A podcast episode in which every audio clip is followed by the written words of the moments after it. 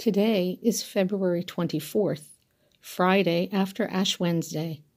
This is Elizabeth Goral-Makowski from Baltimore, Maryland, and welcome to Lent.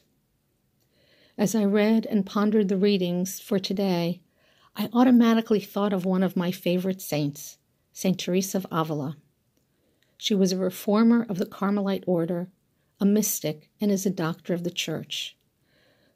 I've admired her most for her practical wisdom and also for her sense of humor. One example of that is when she's attributed to saying, From sour faced saints, save us, O Lord. And that seems to be a message we're hearing in our first reading from the prophet Isaiah.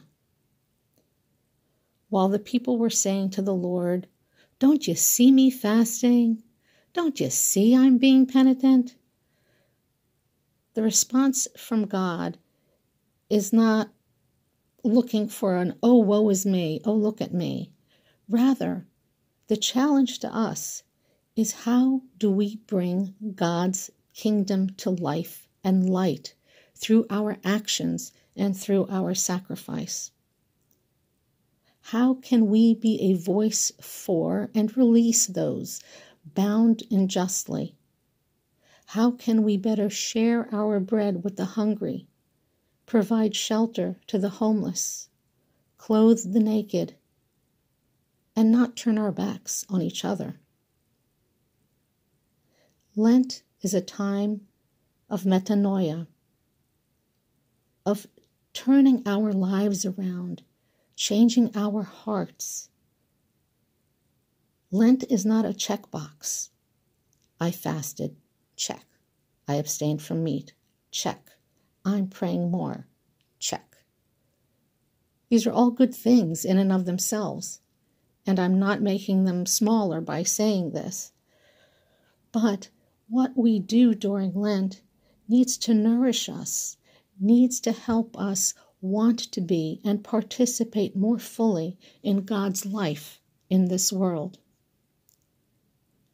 We need to remember, my brothers and sisters, that God walks with us in all parts of our lives. God is present to us in so many ways through the scriptures, in the beauty of creation, in others, and most especially in the sacraments.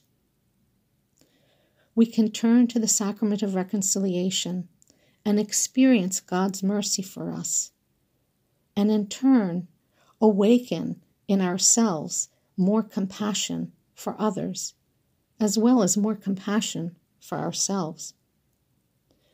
The Eucharist blesses us with the grace of God's presence deep within us. The Eucharist can strengthen us, so in turn we can bring God's kingdom to light and life. As we continue our Lenten journey, Let's put a smile on our face. Let's not be sour faced.